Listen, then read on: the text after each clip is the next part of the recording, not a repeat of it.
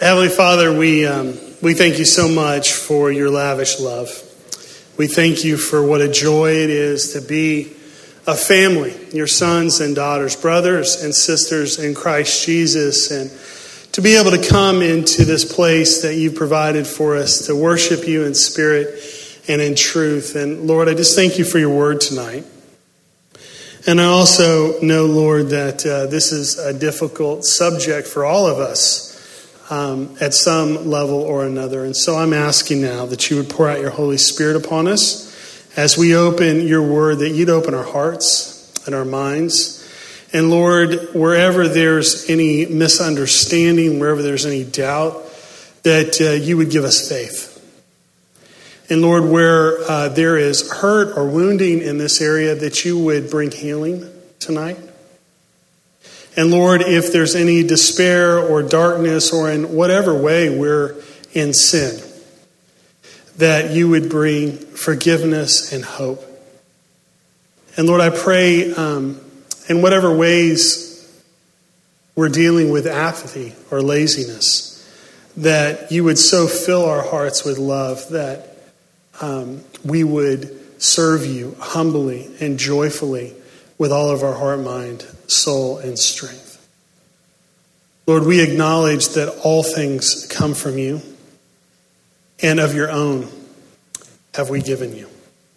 So, Lord, come now and help us to see you, that we might know you and follow you and experience the life you extend to us. We pray in Jesus' name. Amen. Go ahead and have a seat. So, right out of the gates here, I want to, uh, to ask a question, but I want to get you involved in this.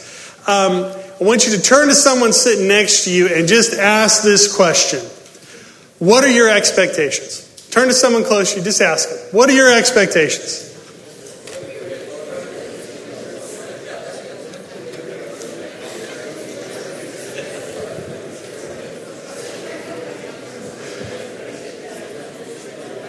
So you can see when you start talking about expectations, the conversation can continue to go on. There can be mumblings and follow up questions and clarifying questions.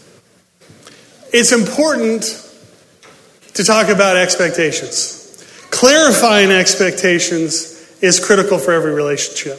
That's why it's important. Clarifying expectations is absolutely essential for every relationship. Understanding what someone expects of you and clearly communicating what you expect from them is essential for healthy, whole, functioning, good relationships. When I got back from uh, fly fishing on Sunday night, uh, I came back a little different. And uh, if it keeps going, it's going to start looking rabbinical, which I'm kind of looking forward to. But I came back, and, uh, and on Monday night, I said, Hey, Amanda, I got a big decision before me. I'm going to go back to the office tomorrow. I don't usually show up in a beard. I'm thinking of shaving it. What do you think? And she said this Why would you shave it? And I thought, Wow. um, I don't know. And she said, Well, I thought you said that having a beard made you feel like you were on vacation. And I said, It does. And she said, I need you to feel like you're on vacation for the next two weeks, so don't shave it. So I haven't shaved it.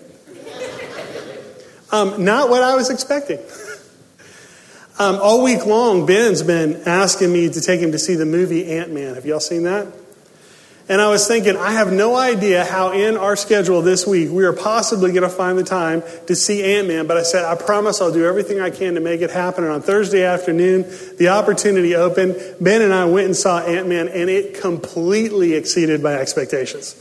I don't know if you've seen it. Really great movie. I don't see movies twice. I'm going back to see that one.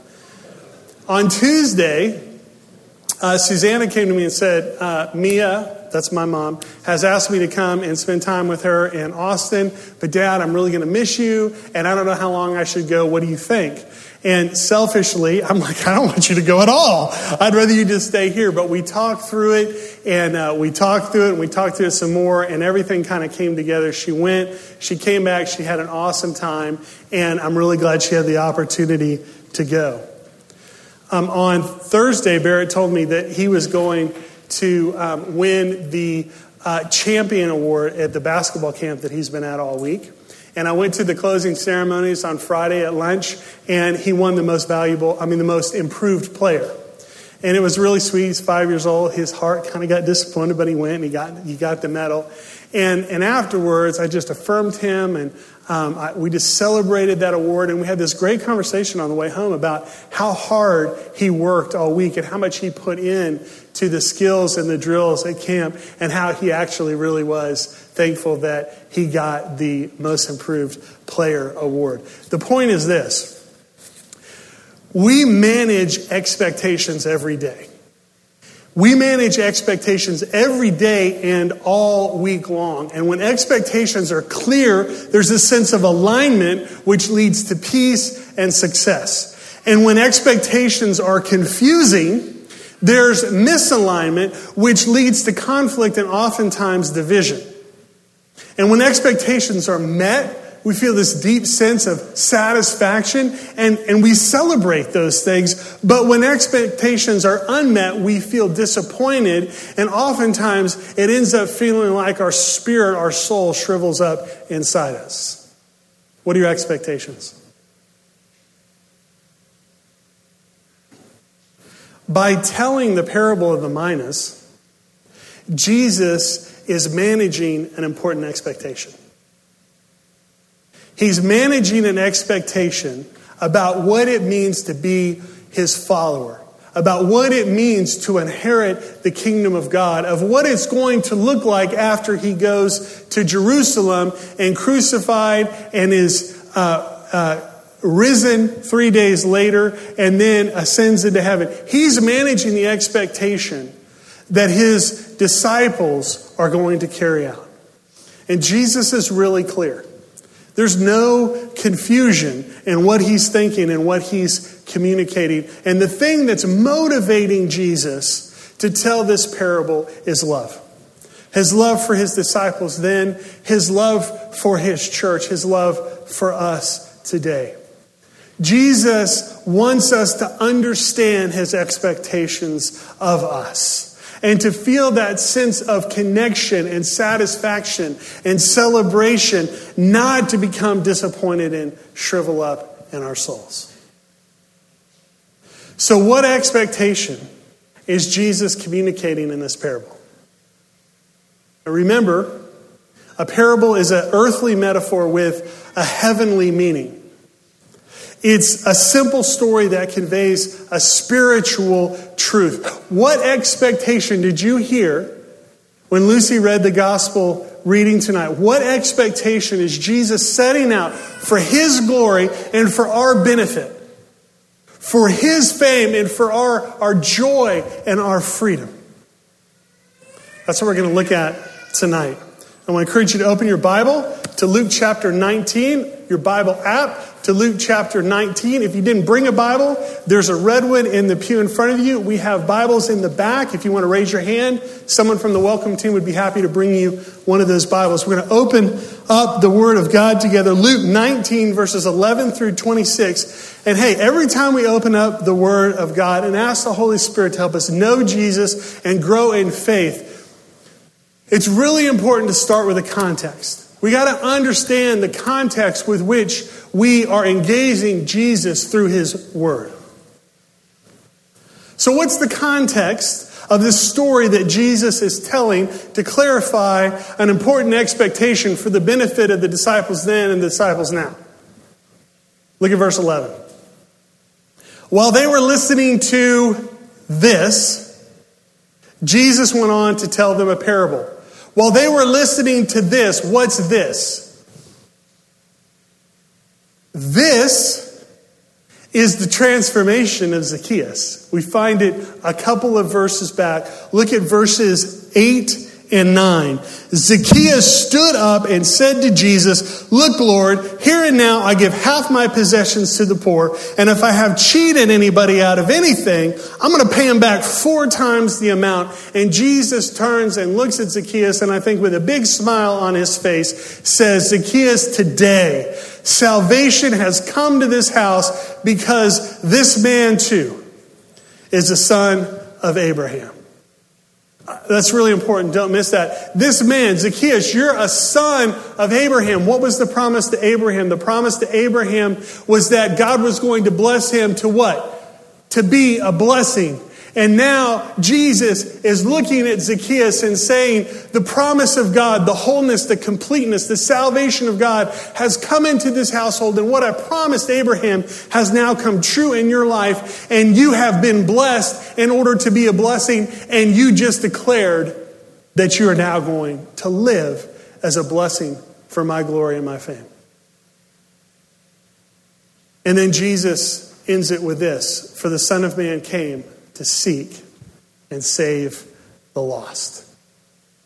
Jesus is saying, equal sign, this is what I'm all about. This is what the mission um, that God has given me that I am completing. This is what it means for the kingdom of God to come in people's lives. The Son of Man came to seek and to save what was lost. What, what just happened? What did, what did Jesus and the disciples just experience? Zacchaeus, who was a greedy lover of money, who used money selfishly to build his personal kingdom, got saved. The presence of Jesus and the ministry of the Holy Spirit as Jesus comes to his house. Jesus invited himself to Zacchaeus' house, right? He took the initiative there. Very incarnational ministry.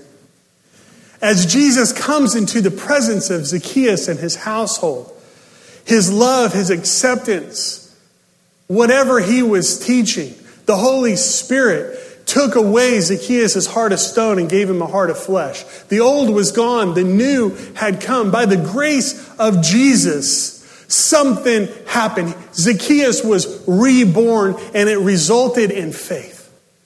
It resulted in hope. It resulted in love. His heart got healed. He believes in Jesus. He falls in love with the kingdom of God and he desires for generous, selfless giving and grateful response to Jesus to now be his attitude and action. That is what wells up within him. This is one of the most joyful passages in Jesus' earthly ministry. There's so much celebration that's going on at Zacchaeus' house last night. Because of Jesus, Zacchaeus decides to steward his resources in a way that others will experience the love of Jesus too. Jesus blessed him. He decides he's going to be a blessing, so others will be blessed by Jesus as well. Verse 11 While they were listening to this, Jesus went on to tell them a parable. See the context? Jesus tells this parable because he wants his disciples, including you and me, to have a heart like Zacchaeus. He wants us to believe in him. He wants us to put his kingdom before our own. He wants us to experience that radical transformation of a new birth, a new life that would lead us in grateful response to partner with Him in the mission of His kingdom by using our resources in a way that leads others to experience Him and His love. And the disciples have all sorts of expectations right now of what is going to happen when they enter into Jerusalem because Jesus has been talking about this and they're picking up bits and pieces. They haven't put it all together. They're a little bit confused. But when he says the Son of Man is going to be handed over to suffering and death, and on the third day he'll rise again to fulfill all the laws and the prophets, they're putting a little bit of that together, but they don't really understand what it's going to be all about. And so they're projecting, they have assumptions, they have their own expectations that are building up. And so Jesus tells this parable to clarify his expectations. Because he loves them. He wants them to be clear. He wants them to be aligned. He wants them to be free and fully satisfied in their relationship with him. And that's the big idea of this parable about what God has for us in His Word tonight. Jesus expects us to invest our resources joyfully with a heart full of faith and hope and love to extend His kingdom until He comes again. That's what the parable of the minas is all about. So let's break it down a little bit. Look at verses 12 and 13. Jesus said, A man of noble birth went to a distant country to have himself appointed king and then to return. So he called ten of his servants and gave them ten minas. Put this money to work, he said, until I come back.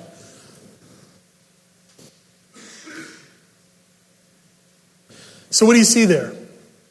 When the king gives the minas to his servants, the king still retains ownership of the minas.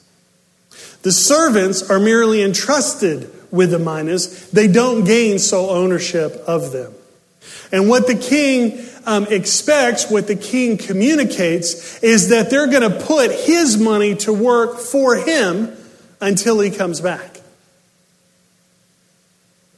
This is really neat. Jesus is teaching the disciples who God is. God's the king, and everything belongs to him. He's the rightful owner of all things. It all belongs to God. And that means, as followers of Jesus, as the people of God, the church, as citizens of the kingdom of heaven, there's no such thing as my money or my resources. It all belongs to God. And He graciously entrusts it to us, and He graciously entrusts it to us for a purpose His purposes. Jesus is helping the disciples understand who God is. He's also helping the disciples understand who God creates us to be. We belong to God. We're God's subjects. We're citizens of His kingdom. We're His servants. And in relationship with God, we're created to be fruitful and to multiply, and that doesn't just have to do with babies. We're created to be fruitful and multiply with, with everything that God entrusts to us. So, like the servants in Jesus' parable, we're stewards, not owners of the resources that God entrusts to us. And until He comes again, Jesus intends us to be busy with it. As His church, we're meant to be busy with His resources.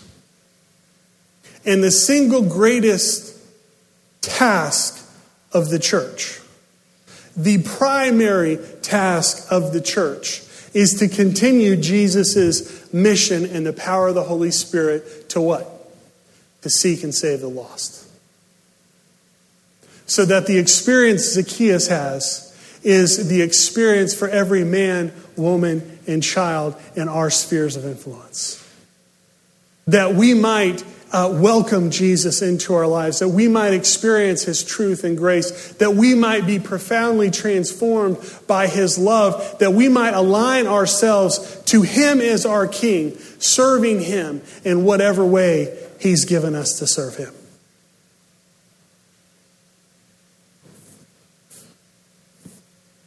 God entrusts us with his resources to continue his mission. It's why it's been such a joy for us to invest in the Northridge property or the North Alamo property. To express what it means for us to be a gospel community, making disciples and developing kingdom leaders to live on mission.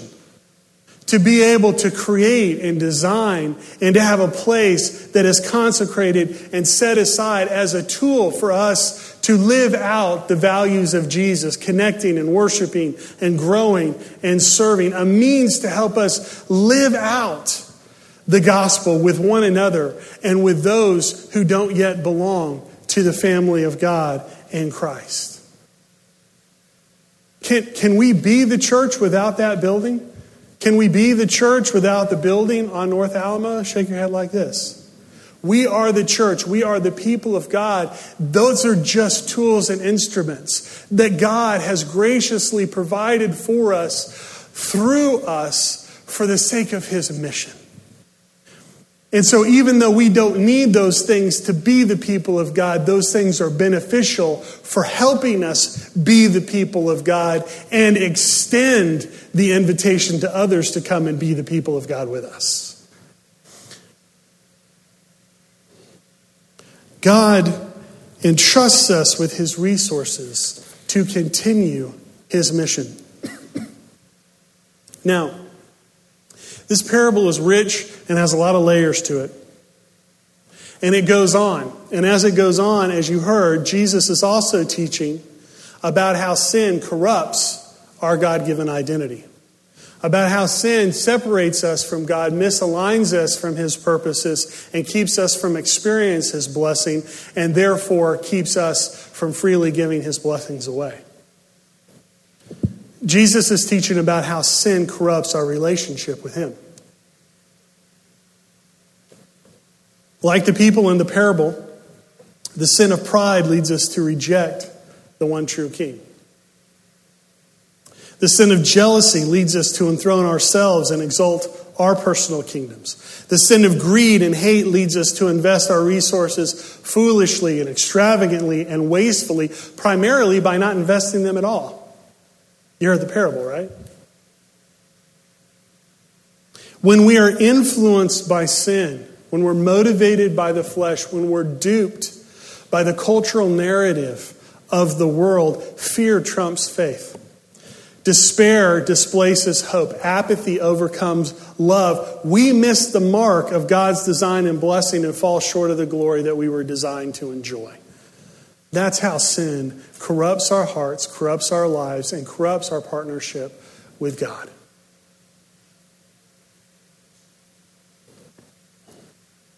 You know the cultural myths. You know the temptations you and I fight day in and day out. The images that we're bombarded with, the temptations that come our way. We pretend it's our money. We're deceived into thinking that more will actually bring us greater freedom or happiness. We refuse to listen to the truth and grace of Christ and His Word. And we push back against the gospel. We actually condemn the kingship of Jesus so that we can continue to make it all about ourselves. And when our souls begin to shrivel up and we start feeling isolated, alone, and disappointed, you know what we do?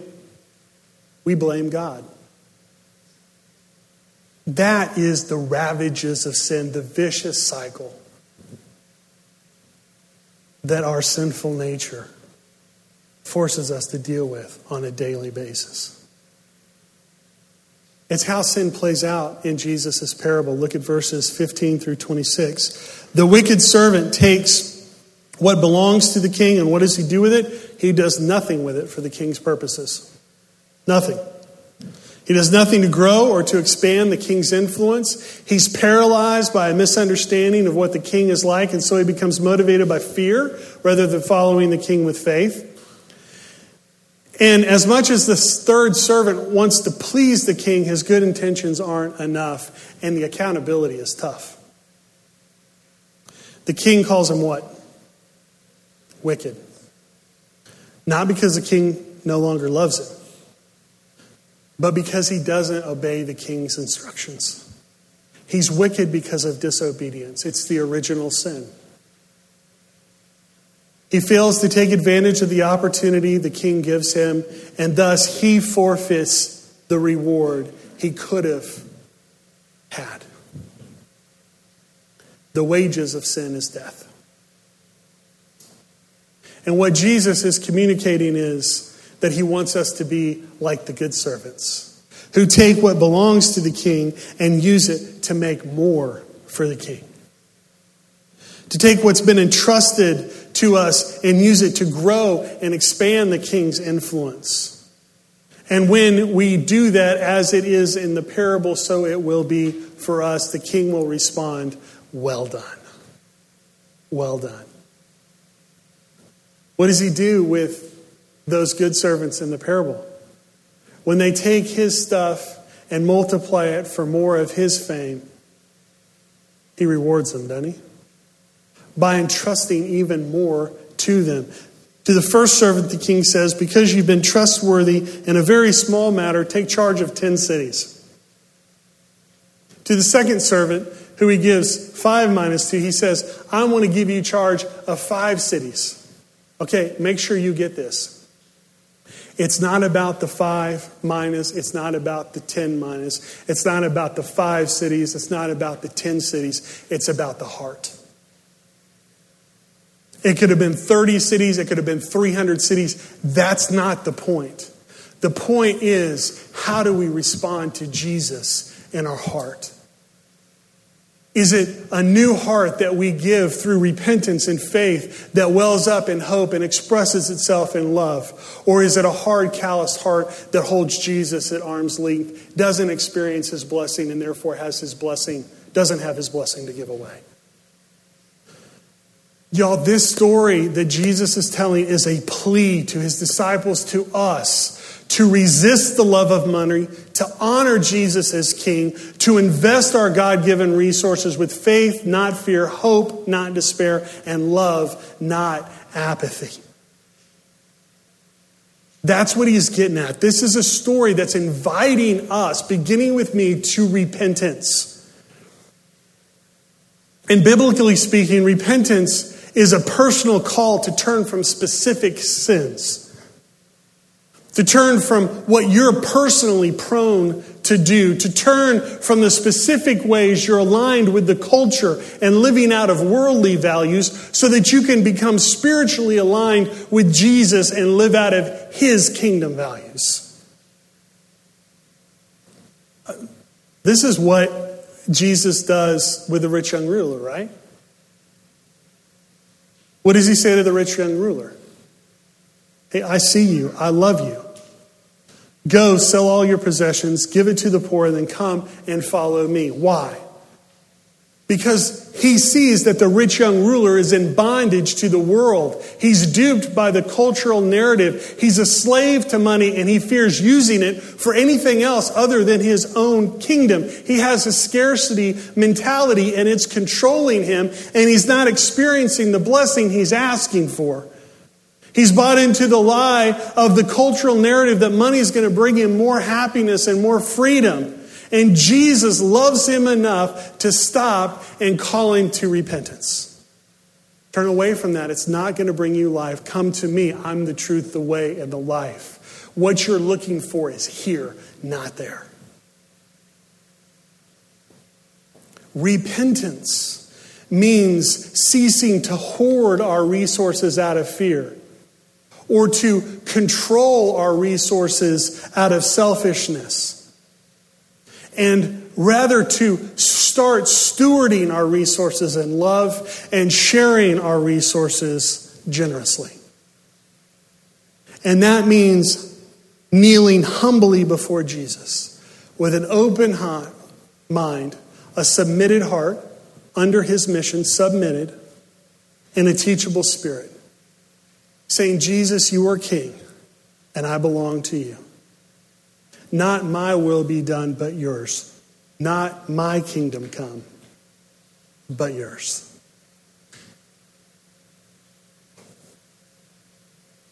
This week, Sandy told me an interesting story that he heard on NPR. And it was a story that took place after the aftermath of Katrina. And what happened after Katrina is that um, a lot of people needed a lot of help. And so at some point, when the government started coming in and providing help, um, there were lots of forms uh, to fill out and lots of things to apply for. And time and time again, in order to get the help that the government was trying to give, you needed an address to fill out those forms. Guess what didn't happen? People didn't have addresses. People lost their driver's license. People lost their birth certificates. They had no ID. They had no addresses. They couldn't fill out those forms, and the government, filled with all the red tape, didn't know how to help them until finally a group of people smartened up and said, The first thing we've got to do for these dear people is give them homes. They'll have an address, they can fill out the forms, and they can get the rest of the various kind of help that they need. Y'all, that is what Jesus does for us. We have a new home in Christ Jesus. We are no longer citizens of the world, we're citizens of heaven. We no longer belong to the kingdom of power and principalities of darkness, but the kingdom of the Son that the Father loves. And because of that new home in Christ, we have a deep, eternal, secure identity. And out of that new identity in Christ, Christ in us, us in Christ, we can be free with faith and hope and love to steward our resources for the sake of others because we've not only received the gospel, we've been called and commissioned to give the gospel away in whatever means God has given us to do so. We no longer live for ourselves, but for Him who died and rose again for us. And His promise is that the Father will care for us as we seek the kingdom first and its righteousness. Everything else that we need will be provided for us. That's the alignment that Jesus is talking about, His expectation that He's sharing lovingly with His disciples. And it brings us to the last guy. Because I don't know about you, but the last guy still kind of troubles me. That wicked servant. What about that last guy? How do we love that last guy? What if we're that last guy? Well, while they or we deserve rebuke and death for our insubordination to the king, what Jesus is alluding to is that he comes to take the punishment for us. And here he begins to gospel his disciples. Jesus rescues us from our wickedness. He gets killed instead of us in our place for our sin so that we might live. By his death, our pride is forgiven, our greed is cleansed, faith trumps fear, hope shines into despair, and love overcomes apathy. And not only that, we are raised to new life. The old is gone, the new has come. We're set free to take our blessing from God in order to be a blessing for God, to partner with God in the work of the gospel in grateful response to what He has so lavishly given us by His mercy and grace. We become people of mercy and grace in the lives of others as we join Him in seeking to save the lost. So that in the Northridge neighborhood, in Midtown, in River North, all along the Broadway corridor. Every man, woman, and child has repeated opportunities to see, hear, and respond to the gospel of Jesus Christ because we belong to Him and we're sent ones to continue His mission and ministry. Sharing whatever resources He's given us for the sake of others. That's good news, y'all. That's what it means to be the church. The church is the means of the kingdom of God, and the church brings the kingdom of God. It's the means of mission and the fruit of mission all at the same time. Now, let me close with this. This parable is about money. But as we look at Jesus' teaching and the whole counsel of Scripture, I think it's fair to say that it's about so much more than that because God does give us more resources than just money. This parable is about the calling that He has on our lives. This parable is about the unique spiritual gifts that the Holy Spirit has deposited in every single one of us. This parable is about how we steward our time how we steward our relationships, how we steward um, our jobs and our friendships and our neighborhoods. This is about all of who God has created us to be yielded and surrendered and uh, with open hands, giving back to the one who's given it all. Last night, um, I had a little problem in that I took my car into the shop to uh, just get it looked over before we went on the road to Colorado. I'm leaving in 50 minutes. I'll bring you back some cool air. It's hot in here. Holy cow. But we took the car into the shop and we just asked to have them look it over. They ended up flushing the radiator. And um, about two hours later, there was a big pool of pink water in my driveway. Um, and uh, I, didn't, I didn't know what to do. I, I'm not a fix my own car type of guy. I panicked and I prayed, Lord, who, who has the resources? Who has the gifting to help me with this? Because it was about four o'clock by that time, and all of the mechanics in the area closed at two on Saturday. So um, I called up Daniel Hernser. Daniel has amazing gifts with cars. I asked him last night, I said, when you look in here, like, do you see what I see? Just a bunch of stuff that doesn't make any sense. He's like, no, I see how it all works together. I'm like, that's so awesome.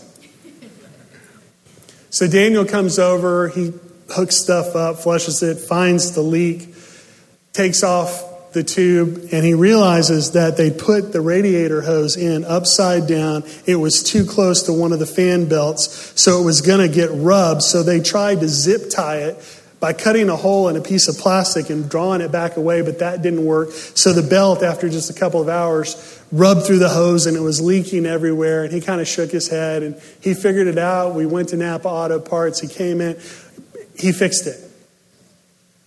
But more than, more than that, we had church together last night. It was such a joy getting to know Daniel better.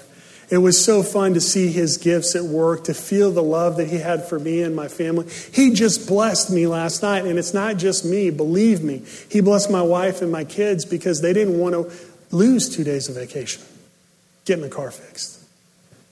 Know, that's what it means to be the church. What resources has God given you for the sake of being the church together and building one another up in love and reaching out to those who need us? To share the life and the love of Jesus to them. And if you were to take those resources that God has entrusted to you, whatever those resources are, and you did invest them for the king's purposes, for the extension of the kingdom, what might happen? What if, y'all? What if? As we come to the table tonight, that's the invitation. Is that together we would come to the King through the bread and the wine, and we would ask for healing in areas where we've had false teaching or hurt or have been abused in this area in the past. We just, come to Jesus and ask Him to heal us tonight. We come and, we ask Jesus to fan into flame the gifts he's given us for ministry, to thank him for his provision, and to ask for his clarity and direction on how we become good servants and steward those things for his glory and our freedom and joy.